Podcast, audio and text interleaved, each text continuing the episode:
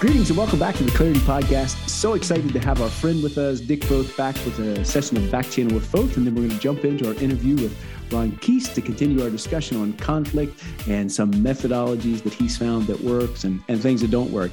Dick, so excited to have you back with us on the podcast today. My joy, I, even in a cold, wintry Colorado day, it's it, you warm my heart. well, Nairobi, Kenya is a, is a beautiful day today. So, but sometimes I miss. That. Thank you very much. Yeah. I, I miss the snow sometimes, but not not that much. So not that much. Dick, got two questions for you today. Um, what are your thoughts on using tools like the Enneagram to understand yourself and others better? Some have said it has roots in secular and even unchrist like origins. You know, I know just a little about the Enneagram, so let me let me talk about the tools. Okay. I think uh, I I do know that it was made popular or started being used by a Russian fellow okay. named George, and I can't say his last name, Gurdjieff. Okay. Uh, back uh, about 100 years ago, a little over 100 years ago, but it really became pop, more popular in use by therapists and psychologists, psychiatrists back in the 1970s and it just has to do with with the understanding or it has to do with the understanding that the thesis is that we're born with certain personality types mm-hmm. and and over time our experiences and so forth change things it's the i i think it's in in in the framework of the old nature nurture discussion how okay. how much is what i is in my dna mm-hmm. and how much is shaped by my experiences but over the years i've I've been part of using a lot of different kind of uh, of assessment tools because the key is th- these tools are used to assess who you are mm-hmm. uh, in terms of how you think, how you respond, what motivates you. In scriptural terms, we talk about those gifts, gifts of mercy, gifts of generosity, you know, that sort of thing. Um, you know, some years ago, Myers Briggs was really touted as the thing. I think it's still in play quite a bit. The, Taylor Johnson was yeah. another one. The, the, Minnesota multiphasic inventory is a yeah. much more high intensity kind of thing. And uh, I've often thought, what would happen if we gave the disciples of Jesus the Taylor Johnson test? this, this has to do this has to do with how you respond in in relationship situations. You know, right. I think his, I think his anger quotient could be pretty high. Old Peter, you know, I think he's. Uh, and anyway, I, I'm I am all for assessment. Okay. I have dear friends and relatives who don't like it as much, okay. but I, but I, I think to assess yourself, that sort of that unexamined life bit, is is an important critique. Now, this is not this is not in the category of what people call navel watching. Okay. This has to do with why do I find myself responding in certain ways in certain situations, right? Okay. And in, in missions work, oftentimes you find yourself in these situations where you're dealing with conflict in yeah. no small part because of the personality types yeah. that are in the same space. Sure. But just just look at those people who were with Jesus, those dozen guys, pretty much all from the same county of yeah. a small of a small country, and and you have guys who work with their hands, you yeah. have guys who work with their hands counting money, you have you, you know so forth and so on, right? And um, most recently, um, I I was involved in a situation called a life plan, and I, I think I've talked about it here mm-hmm. before, but it has um, it has a piece to it uh, that's an inventory of personalities. For example, uh, thinking wavelength. Okay. This is one part of it. I'm just going to read to you real quick. On the one side, if you're looking at a line on a paper, the left side is concrete thinking. Okay. So the folks who think this way tend to be risk averse, resisting change, few variables, one step at a time, low tolerance for ambiguity. They want hmm. definition. Mm. And they're problem or task oriented. Okay, mm-hmm. so and you need those kinds of folks who have the that that uh, um, that gifting. I'll call it a gifting in any organization. Uh, on the far end, on the right side, you have abstract thinking. embraces risk, welcomes change. There are many variables, quantum leaps, high tolerance for ambiguity, opportunity oriented. And so what you have is the leader oftentimes times who is up in that conceptual abstract thing. They get an idea over. The problem is they get 12 ideas overnight. and they bring it in and they say to the group and the, they say to the accounting office, we're going to do these yeah. three things by next Thursday. And the accounting people just want to do terrible things to themselves and to him just yeah. because, or her, as yeah. the case may be. For and, sure. And so, but I think knowing where you are in that mix is really critical. I had a situation where, as president of the college, I had a team, uh, sort of an executive team, and all tremendous people, all Jesus lovers, you know, just people who who had the mission in their hearts. Man, even the methodology they concurred with. Hmm. But but one person on the team, particularly, um, when I would ask a strategic question, a question about strategy, would almost always give me a tactical answer, a, hmm. a particular, uh, not the large view, but the but the uh, specific kind of view. And I sat with my brother-in-law, who was a uh, was a psychologist who who used these kinds of assessments, not the Enneagram, uh, for major corporations. And I said, I need your help here. And he said, Well, show me the the um, have have them take this particular test. And it was back in the day when DISC was used, which was dominance, okay. uh, influence, steadiness, caution, plus a personality test, two tests. He said, let's have the whole team do this, and I did it with them, and then we'll put the we'll put the position description of that person next to the results of that test. So there were seven or eight, and I can remember sitting in our bedroom, my bedroom, with my brother-in-law on the king-size bed, and we spread out these charts, and he just looked over them, and he pointed. He didn't know these people. He pointed at that one and said, "That one will never work." Hmm. Because they match the personality uh, trajectories, if you will, yeah. or the way they thought about the world with the things that they were being asked to do. And the person could have it in his or her heart to do that all day long, but it wasn't going to work. Hmm. And so uh, I think in those situations that that really uh, that really helps. And hmm. I've done numbers of these over the years. And when I, as I told you before, when I did this life plan thing, I was 71 years old.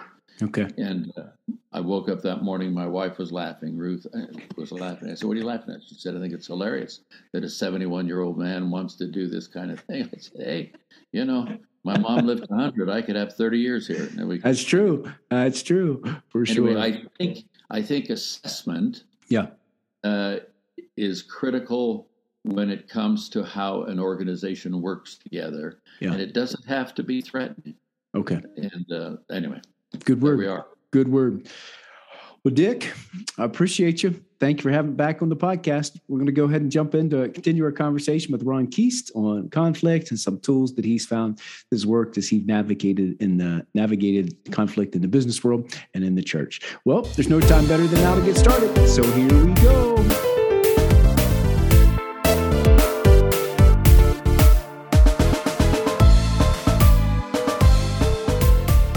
And welcome back to the Clarity Podcast. Back with our friend Ron. Ron, so excited to have you back for the second part of this series. Thank you. I, am just delighted to be here, I, and uh, thank you for asking uh, yeah. for me to be a part of this. No, I'm excited, and and Ron and I have got to spend some time together, and uh, I've learned so much for him. He has some unique giftings and talents to be able to take complex, uh, yeah, complex subjects and be able to encapsulate them down. And um, it's been very valuable for me. And so, Ron, we appreciate you very, very much. Looking forward to our conversation tonight. The, the first podcast, we talked a little bit more about some some theory and some uh, the other uh, angle to this but tonight we're going to jump into how do we prepare for conflict and some spe- specific focuses so that's my first question if i have for you ron how do we or how do you prepare for conflict Wow. Uh, I don't know about anybody else, but in the last 12 months, you know, I have experienced more conflict than I have in the last 12 years, literally. And and so uh, the uh, this has really been uh, much more of a focus on my mind in this last year than uh, than ever before and you know and all of us have come into these situations you know from different places. There's a variety of settings and it may be that you're in conflict with another person and it may not be to the point of you know of extreme tension but you can see yourself moving that way. Or maybe you're mediating a conflict among others and they're asking you to be uh, uh, the peacemaker um, or uh, so that you're either the main event or you're the spectator with, with a stake in the outcome. Uh, you know, and so you know, in our last conversation, we talked about looking inside of ourselves as the origin of conflict. And so, just maybe to come back and just uh, pull that together, the first thing we've got to do is we've got to have peace with God. Uh, if if that is not in order, everything is going to either be under uh, my manipulation mm. or it's going to be out of control. Okay. Um, and so, you know, that's where we've got to start before yeah, we expect anything to happen uh, positive out of a conflict situation. Second, then, uh, is to assure personal peace. Uh, and so we've got uh, our vertical uh, relationship uh, uh, established uh, that internal relationship, then that personal peace inside of me, which is my essential relationship of of who healing my my wounded soul mass, and then uh, and then what we're going to talk about now is next, then we got to prepare for that mutual peace or, or what. I call community peace. Yeah. So we've got peace with God, personal peace, and now uh, the, the, the, the, area of community peace. And that's my horizontal relationships. Hmm. And, you know, baked into conflict resolution is always the foundation of living well with others. Hmm. Um, and so, uh, what do we do? Uh, um, from my experience, I can't get to mutual community peace until I've done my homework, as I say, on the first two. And, I think it's important to realize that what we're going to talk about uh, today, you know, could could could take a full year of conversation to completely unpack, and we're going to do it in less than an hour. In so pod, hang on, strap yep. strap, put your seatbelts on and your uh, tray tables in an upright position because we're taking off. So, uh, what we're talking about today then is achieving mutual peace, and, and mutual peace means that I live in trustworthy relationships.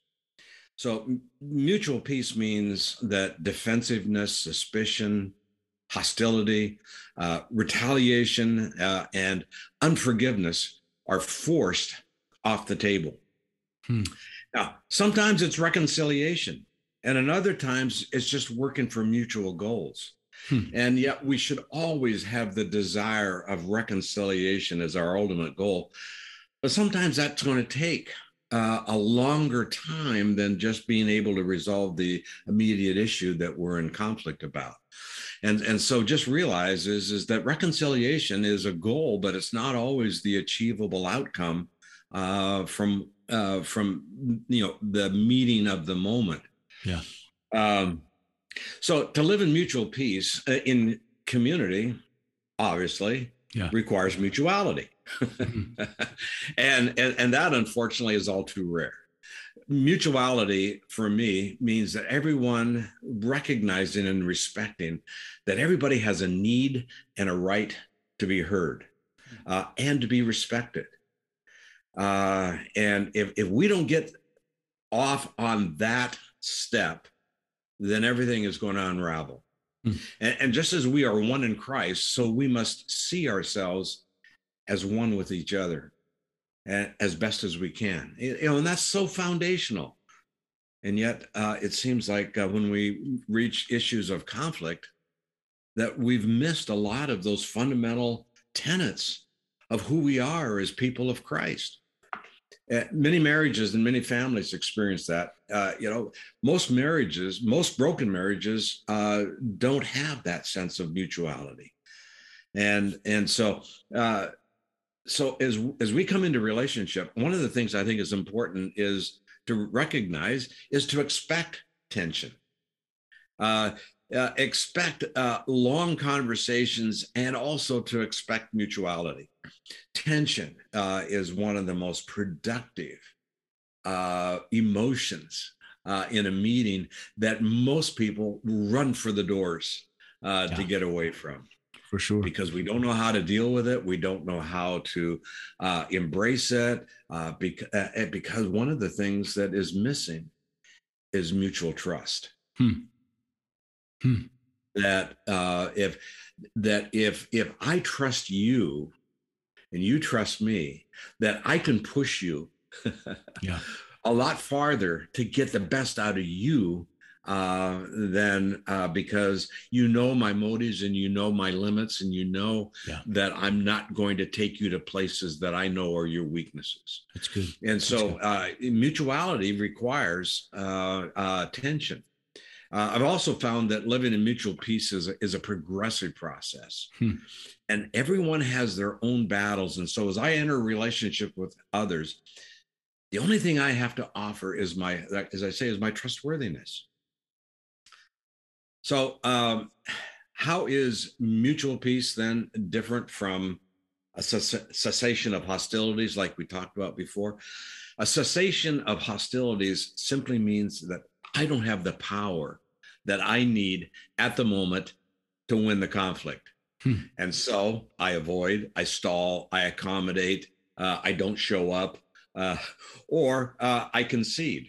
Yeah. Uh, but my need to win does not diminish in a hmm. cessation of hostilities. That's good.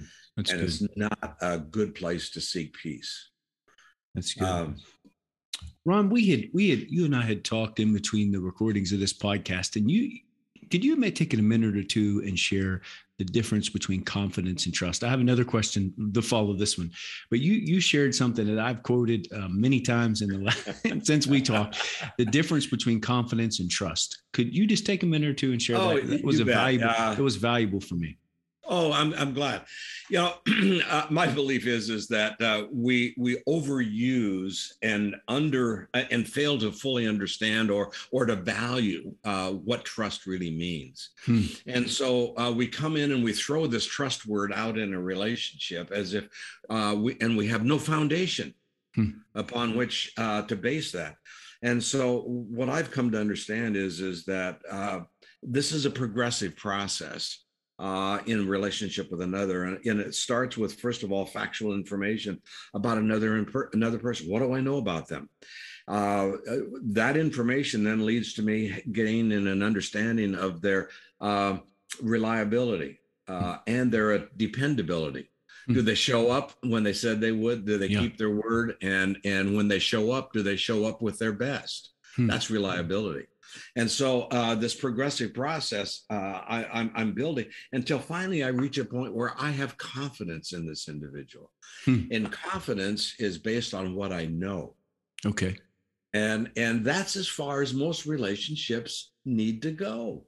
Okay. Uh, uh, and then there comes this intimacy hmm. in which uh, I then begin to uh, not base my relationship on what I know and my confidence and uh, you know yeah but rather I open myself in vulnerability to trust another individual um, uh, for uh, things that uh, I've taken down my armor I've taken okay. away my knowledge uh, and and and so um, uh, trust many times for me I re- reserve trust uh, for uh, my wife, okay, my children, yeah. and my most and closest intimate friends. Okay. The rest of the individuals I love and we we we enjoy our company and I have confidence yeah. in their dependability, their reliability, and their foundation uh, of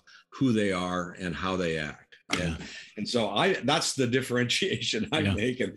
And as a result, I don't have as many people violating my trust. there you go. Well, it's something you, when you shared that with me, uh, you know, that, that evening I took notes and um, it's uh, something I've come back to. And uh, I just wanted to get it recorded. Oh, so this one, this one to get it on, on recording. So trust God uh, have confidence in others. That's good. That's good. That's good. Ron, back to back to the uh, the the. I digressed a little bit there, but That's how do fine. we start? How do we just start to address horizontal relationships and assuring um, as we look for mutual peace?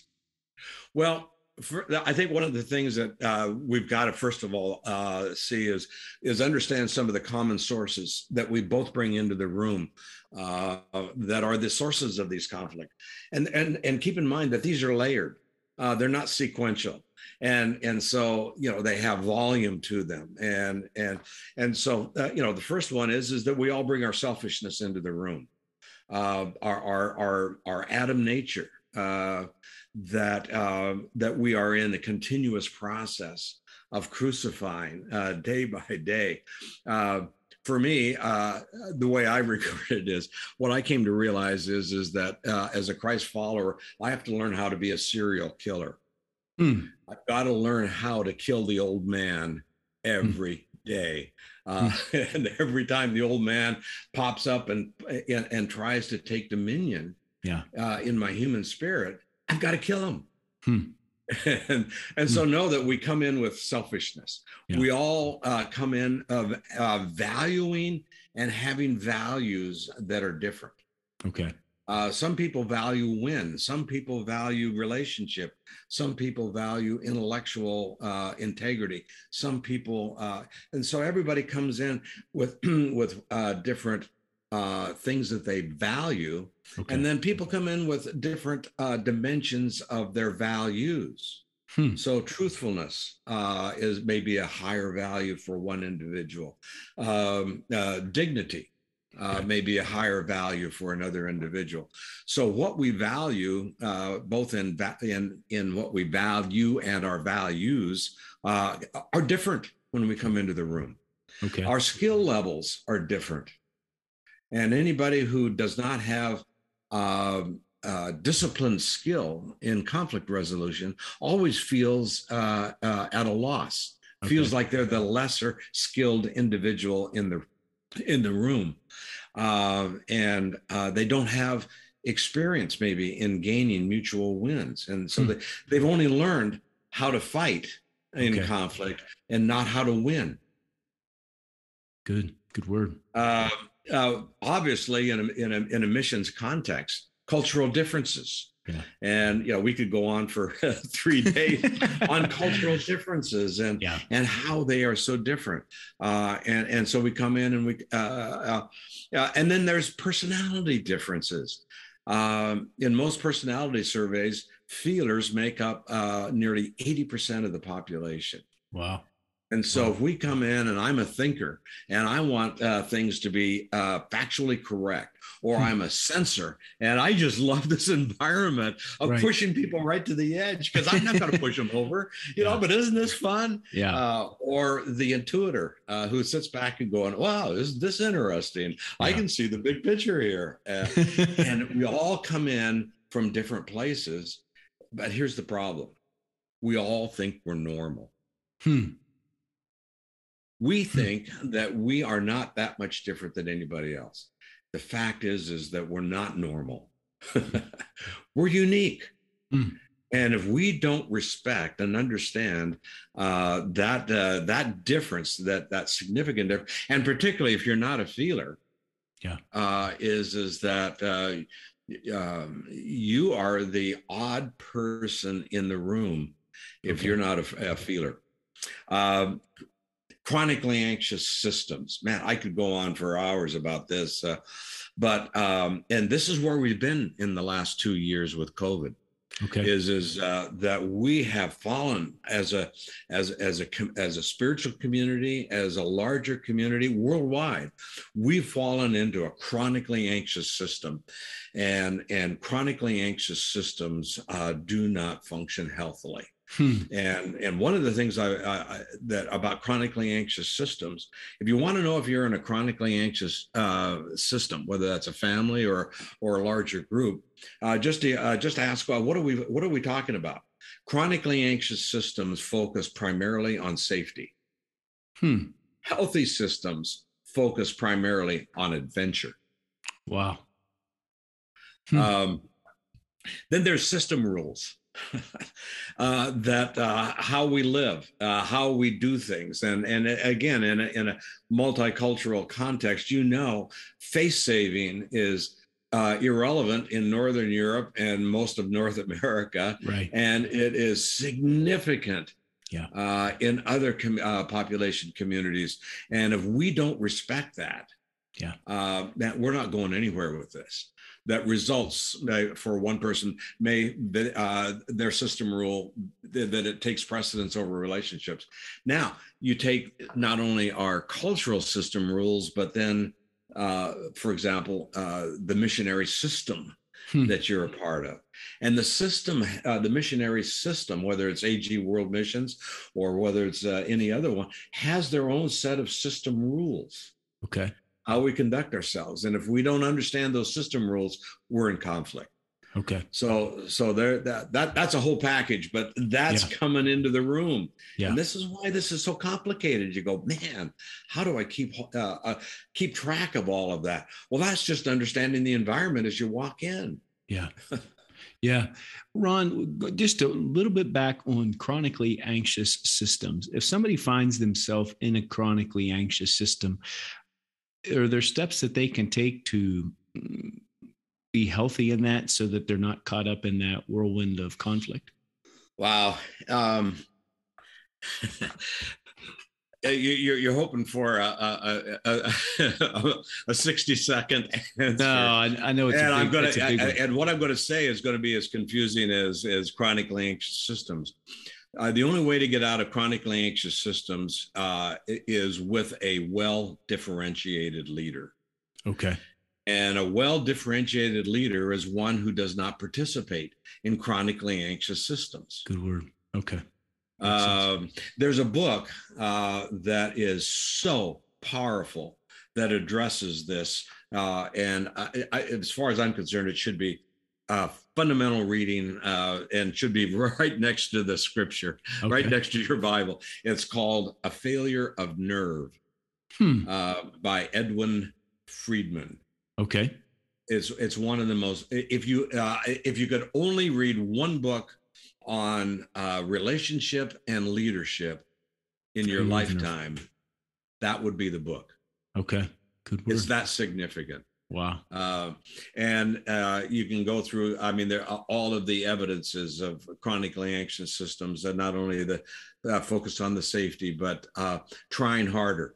Hmm. So uh, if we're in a chronically anxious system, we wonder if we're in, if we're trying harder, uh, you know, the old uh, adage, you know, it's uh, the absolute good evidence of insanity is, yeah. you know, doing the same thing over and expecting different results. Well, that's also evidence of a chronically anxious system. Uh, hmm. And so there's a whole number of things that uh, that become indicators in there that go, wow.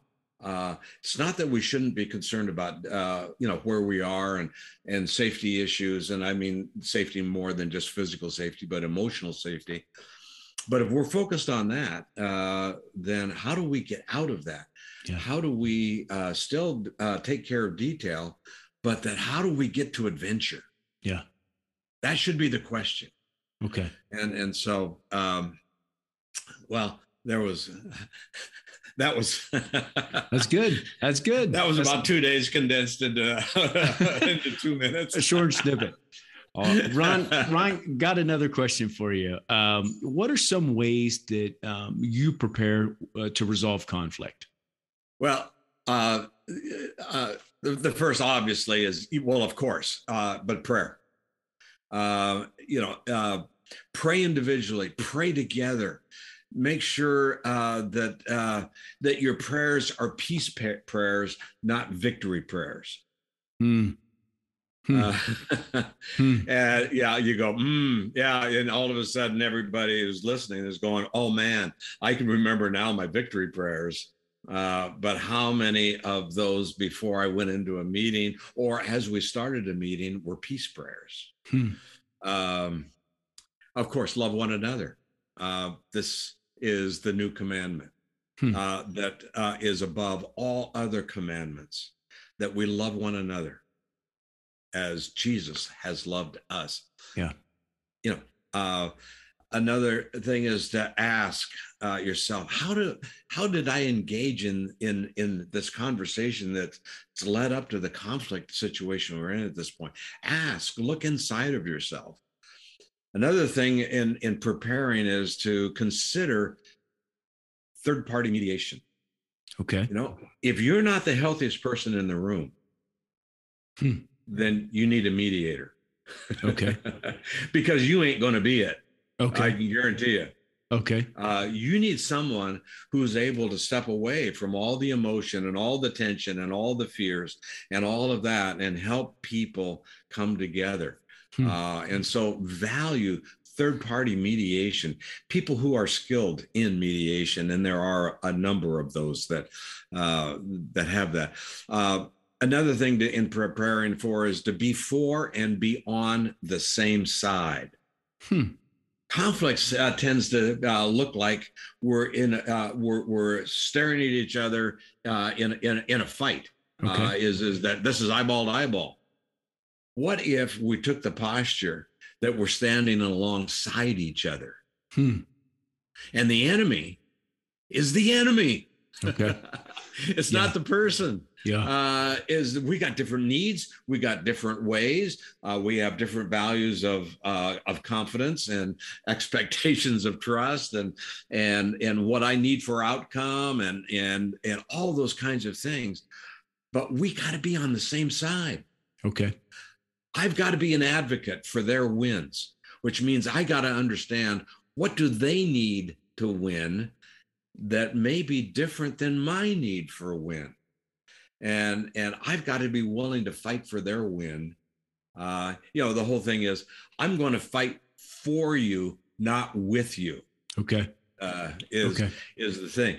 Uh be upfront. Uh uh know your non-negotiables and and uh and be willing to let people know this is an area that i can't move on whether okay. it's because of uh, of belief or because of agency or organizational policy or you know uh, again you may be only the representative uh, of a position and everybody else has created the conflict and you're the one that's being asked to go in and make it right. And you're going thanks a lot organization. Um, and uh, but know your non-negotiables and then be flexible on everything else okay um, learn to tolerate tension. wow, that's easy. mm. uh, and that only comes with uh, finally getting to a point where there is mutual trust. Okay. That you, but that comes through this progressive process. What do I know about the individual? How uh, dependable are they? How reliable are they? Do I have confidence in their capacity of the what they know, but also do I have confidence in their capacity to deal with tension? Hmm. And and so uh, but learn to tolerate the tension and and to know that uh, that out of that uh, you're going to build trust and confidence in another individual because you're not going to go to their weak point. Okay. And that's going to give them confidence that they can take a little bit step further uh, in terms of risk. And then finally run hmm. Run, run away or run run away or run to run to. Okay. run to situations where tension will lead to conflict. Hmm. Don't avoid, deny, or ignore. You can usually see a conflict before it happens. Okay run into that uh, situation and deal with it before tensions have risen to the point where uh, people have taken positions, they've closed their fists, uh, they've made assumptions about your motives and all those kinds of things, and and it's eroded the real relationship that you had. Okay. So uh, so think ahead, see okay. where this is going, hmm. and, um, um, and and and run to it instead of running away from it. Good word. Good word, Ron. Kind of continuing on this this kind of same uh, kind of flow. What do you see as the first step before you have a meeting? You, there's something you see there, and what's the first step that that you do before you have a meeting with a person maybe that you're in conflict with? Well, uh, what I what I try to do is look in and then look out. You know and Okay. it's a lot about a little bit about what we've already talked about but the looking in is is looking in to see if there's some personal history alerts that Okay. you need to be aware of that are going to uh, that are going to stumble you Okay. uh, you're going to fall over them one is your trauma history Okay. uh, has there been tra- childhood trauma? Has there been a divorce in your family or in your own relationships? Uh, has there been a lot of screaming and yelling parents, or has your relationships been kind of like that in in family? Uh, are you uh, in some form of PTSD? okay. uh, because of personal trauma. Uh, violent. Have you experienced violence? Has there been abandonment uh, uh, uh, for you as a child, uh, or uh, are you a child of substance abusing parents? okay. Because the children of substance abusing parents are very typically ones that try to make everything good. Hmm. They are uh, they are individuals that uh, are they try to be uh, well they end up being peacekeepers instead of peacemakers. Uh, Interesting. and they learn that skill uh, as a child to keep peace in the family okay. and and and then they they be mature to adults and they do the same thing in other relations. Yeah. so trauma history conflict history uh, how have you done in the past has there been the what we call the amygdala hijack you know Yeah. that's a part of the brain that all of a sudden uh, it gets a flood of uh, of neurohormones and you, you find yourself uh, in a rage that you just going my gosh how did i get there uh, has there been uh, a lot of crying? Uh, have you just not done well okay. uh, when you find yourself? Uh, just take a take a, uh, an inventory of that. What are your insecurities? We all got them. Come on, sure. uh, we all have them. They're like wrinkles. Uh, we try to hide them, but they're there. They're uh, and they're usually expressed as fears. My inse- my fear of being wrong, Hmm. uh, uh, my which is the opposite side of my need to be right. Uh, my fear of looking incompetent, or my need uh, to appear to be in control. Okay. uh, Maybe it's my fear of rejection, uh, of, of, being excluded. Uh, that uh, I'm going to I'm going to do everything to make sure that I'm not thrown out of the pack, uh, that I'm a re- rejected. Uh, it, that uh, it, may be my need to be accepted. Um, um, or it may be my fear of not uh, uh, not uh, of missing the point. Uh, Okay. That it's my need to be purposeful that I've got these unrealistic expectations that I'm going to come in and be the peacemaker because I've got this uh, broad knowledge and skill, and I've been to seminars and yeah. you know, and I've got uh, through all the practice training, and uh, you know, and I gotta and and my insecurity when it isn't going that way. Okay. and somebody else has taken uh, control of uh, the meeting. My fear of tension uh, is my need to keep the peace. Hmm. Um, we've talked a little bit before about the difference between being a peacekeeper and a peacemaker. Yeah. And and and uh, so often, uh, in particularly people who are highly relational, uh, the what uh, not even realizing it, the the habit skills and the habit patterns have uh, resulted in peacekeeping instead of peace uh, peacemaking.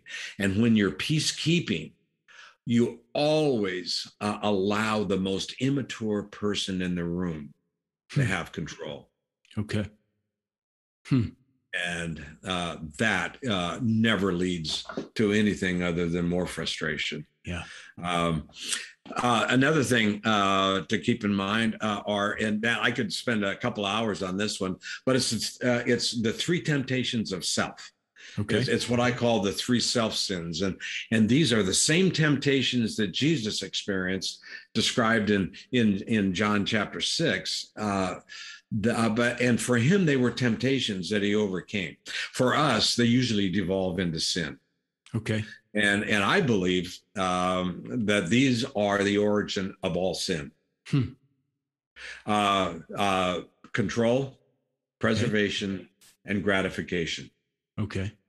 and that just about everything uh, that we do that is contrary to to to the the law of God, uh, uh, flows out of my need for control, my need for preservation, my need for uh, gratification. So just realize these temptations are there in every one of us, and they're operating, uh, in a sense, uh, on the table and under the table. Okay.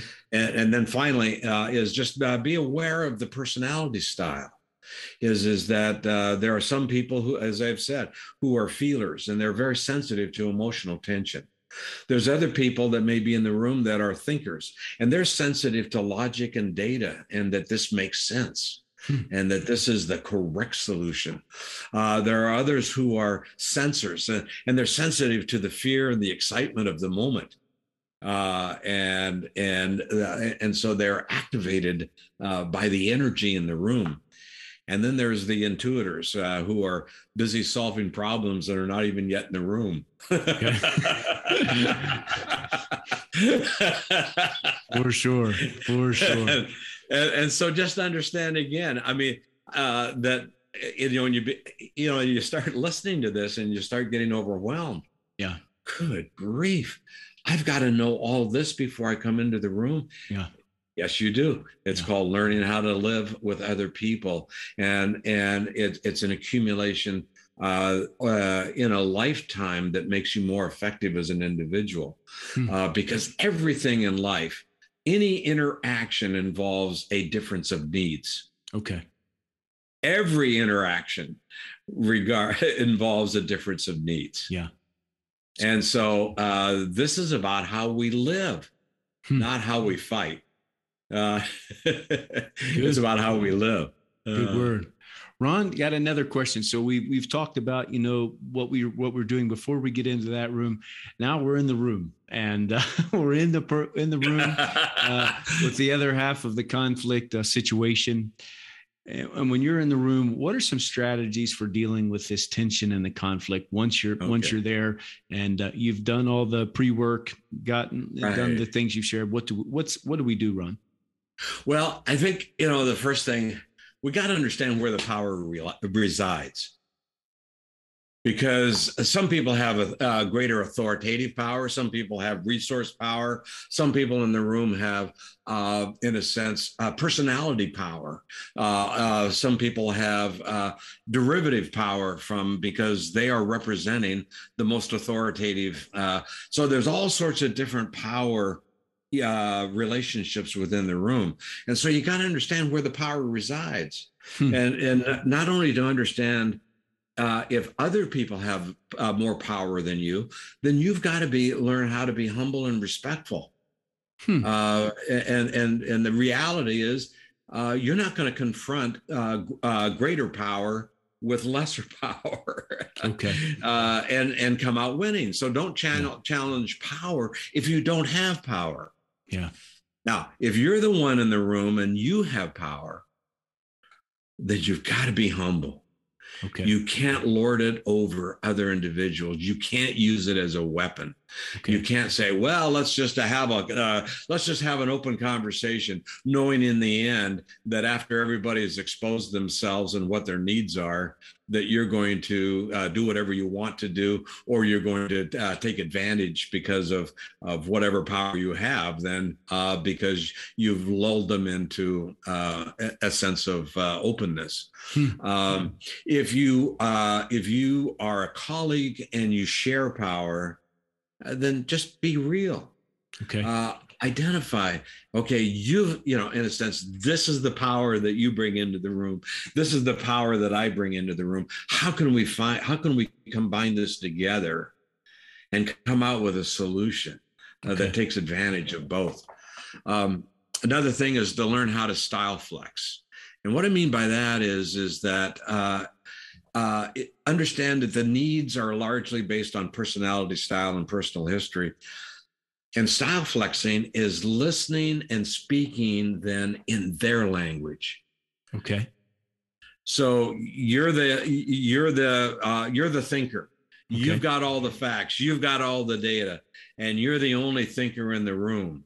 And so, what do you usually do? You try to impress people by the fact that you're the only uh, uh, uh thinker in the room.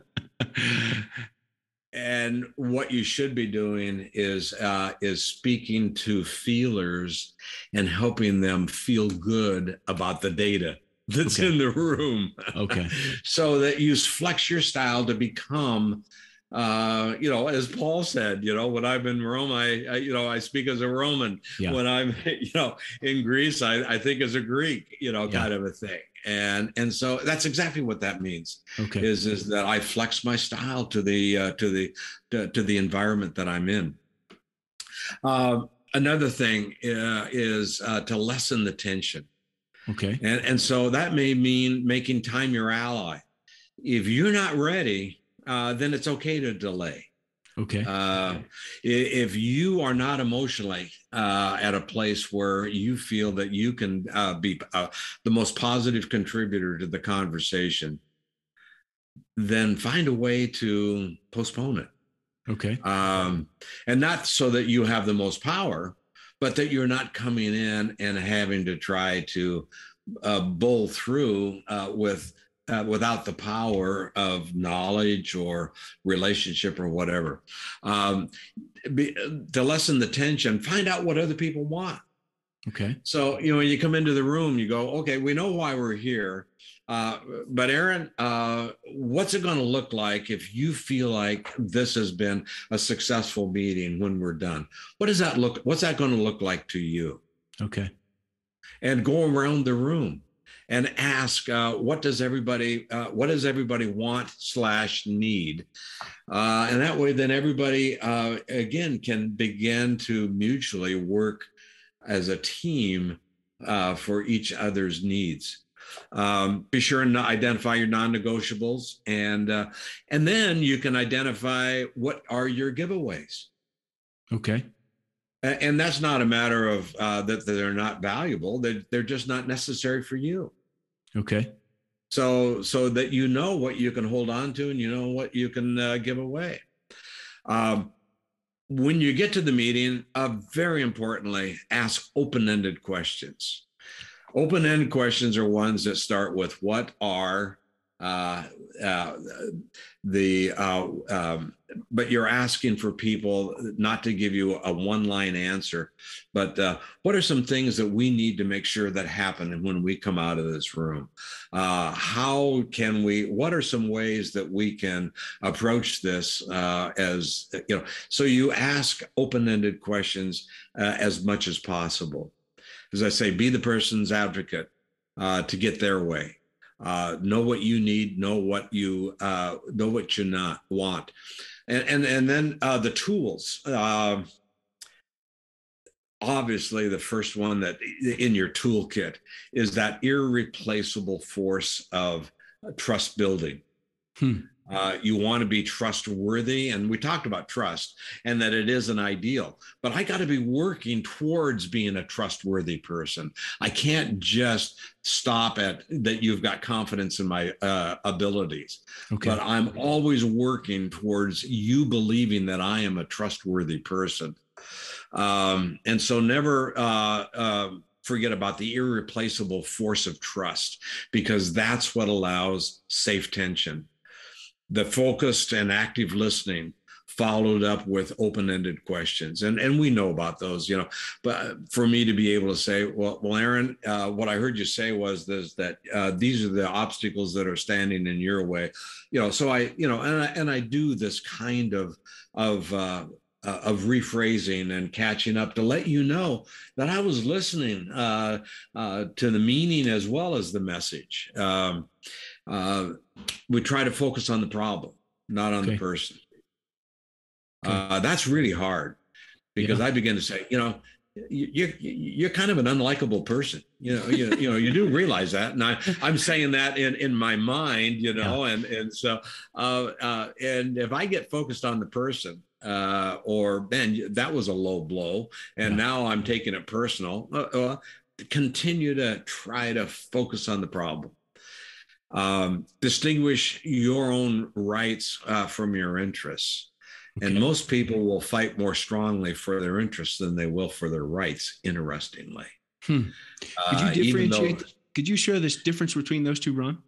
Um, coming into a meeting like that, uh, you know, my sense is I have a right to be heard. Okay. Um, but if I show my interest in you, that I want to hear what you have to say hmm. instead of just, uh, okay, you got a right to be heard. All right, say your piece and then we'll move on. Wow. Uh, uh, okay. You know, and, and that, that then I acknowledge you're right. You know, okay. you got a right to be here. I just don't like you being here. Hmm. you know, so uh, when I focus on interest is uh, it's important that you're here because you represent a point of view that I don't fully understand. It's good. That's good. Um, and then, uh, very importantly, have I identified all the apes in the room? Hmm. What uh, kind of apes are we talking about? uh, assumptions. Okay. Uh, what have we, uh, you know, and this is a way to begin to, uh, to if, for you to take almost, in a sense, control of the of this conversation, even though you may not have the most power in the room, is to ask the question: uh, what assumptions have we made that we need to check and make sure uh, that they uh, that that they go beyond just assumptions? Hmm. Um, uh, then the perceptions. Uh, what do we perceive to be the motives of others? Uh, you know, and assumptions and perceptions are assumptions are almost more emotional. Perceptions are more analytical. Uh, and then, but very finally, is uh, what are our expectations? Okay. When when we came into the room, what did each of us want to walk out with? Okay. Uh, both in terms of content as well as relationship around the room. And when you begin to focus and ask those questions, uh, again, uh, you begin to find people all moving to the same side of the table. It's good. It's good. Um, and then uh, uh, one of the things is never forget about apology, repentance, and forgiveness. Hmm. Uh, is uh, uh, the uh, one of the conflicts I had this year with a with a and it was with a dear friend of mine. Hmm. And it almost went to the point where it was a uh, it, that that the, that friendship broke. Hmm. And when we came back together in reconciliation, uh, and I had never said it before, it was like one of those you know, I like to think it was a Holy Spirit uh, yeah. kind of uh, uh, inspiration. But I, I said, uh, please forgive me for for my humanness. Hmm. Hmm. Uh, that it was my humanness uh, yeah. that you know created this tension, um, and and the repentance is, you know, and like again with my friend is we've got so much history. Yeah and we've got so much relationship and we've got so much future. Yeah. Uh, uh, i repent yeah. of even challenging and bringing us to this uh, point. And then that forgiveness um, obviously that that is so important. Um, good word. so good word. Good word Ron, we got about five more minutes. I got one, one, one, one last question for you. I don't know if we can do it in that amount of time, but I'm going to ask you about it anyway. You talk about the five satisfaction questions. Is there any way we could you could share those for us? I think so. We, uh, and you bet. Uh, all right. When when all is done, and whether it's just you uh, asking yourself, or if you've got a a trustworthy environment where we can ask this question.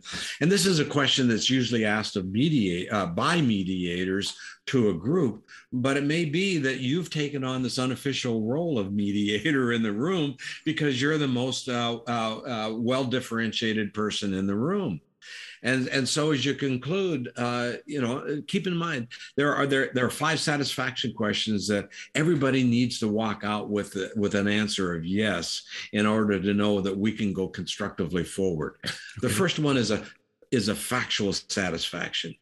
People need to know that all the issue related facts that they've possessed have been put on the table. Okay. And so you help ensure this when you restate and summarize. So make sure and ask the question okay, from a satisfaction, have we got all the facts on the table that we need to know to be able to make a decision? Secondly, then, is the emotional satisfaction. Uh, people need to be assured that others have uh, empathized with the present circumstance. And so you may want to ask each person if they can identify with how the other person feels at this point. Okay.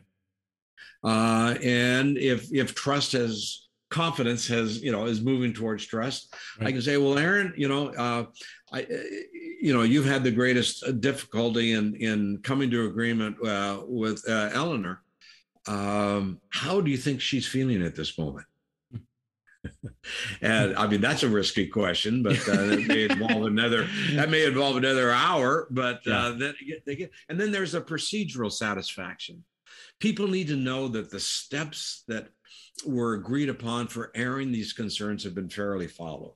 Okay. Have do we have integrity in what we said we were going to do when we when we got all together? and and review what you said would be done in the meeting and then ask if people feel those commitments were kept okay and then uh, solution satisfaction people need to feel the solution has a good chance of succeeding hmm. so we've come to a uh, to a great idea moving forward does anybody really think this is going to work? Yeah. Yeah. you know, and, and I mean, you can even ask it that way to break the tension a little bit, you know, right. and, and allow people to, you know, kind of t- uh, take a little bit of their, their knives and put them back into their sheaves and, and put their guns back in their holsters that they've right. had under the table. And, and you know, uh, do, uh, do we all feel that we've got a workable solution? Hmm. And finally, most importantly, because we are in spiritual community, is uh, the spiritual satisfaction. And we need then to hold ourselves mutually accountable. Folks, do we really uh, believe that uh, that what we've done, what we've said, and how we've approached this, uh, it fully reflects uh, the biblical standards that we've all committed our lives to? Um, and then maybe briefly summarize the scriptural standards of burden bearing and unity or or what it was that was specific for this moment and that uh, we just uh, hold ourselves mutually accountable yeah. to say did we do what we all and that we know uh, as good people who are are uh, serving Christ uh, in spite of the uh, in spite of the uh, of the interference that we get from our uh, from our from our flesh and our uh, and our unredeemed human spirit uh, did we do that in a sense would christ be pleased? Would would paul be pleased with if the with what we've done? And and then conclude it in prayer. Amen Amen. Ron, I've enjoyed, thoroughly enjoyed having you on the podcast. Will you pray for us today? Will you pray that God will use the wisdom and insight you shared with us um, as we live, we live in community? Uh, Lord, um, only as we get older do we realize how complicated life is and uh, how many challenges there are and uh, and how many challenges that we just put ourselves uh, into, in, into this. Uh, and so, first, Lord, uh, help us to to look inside of ourselves and and to make sure that uh, that we have the personal peace that you've given uh, us the opportunity to have through Christ. Lord, uh, then help us to have this renewed desire in our hearts for community peace, for that mutuality that uh, that as we live together in horizontal relationships, Lord, um, uh, help us to all just continually be lifelong students uh, of peace uh, uh, in this process knowing that um, that we will stumble and fail, but hopefully that as we continue to hold each other accountable, that uh, we will become um, then agents uh, of of your peace, Lord. Uh, I just pray that. I pray for each individual who is listening to this uh, podcast, Lord. Help them to look inside themselves uh, for wholeness and for healing uh, so that they can be a source of peace to other individuals. Lord, I, I just look that up in, in Jesus' name. Amen. Amen.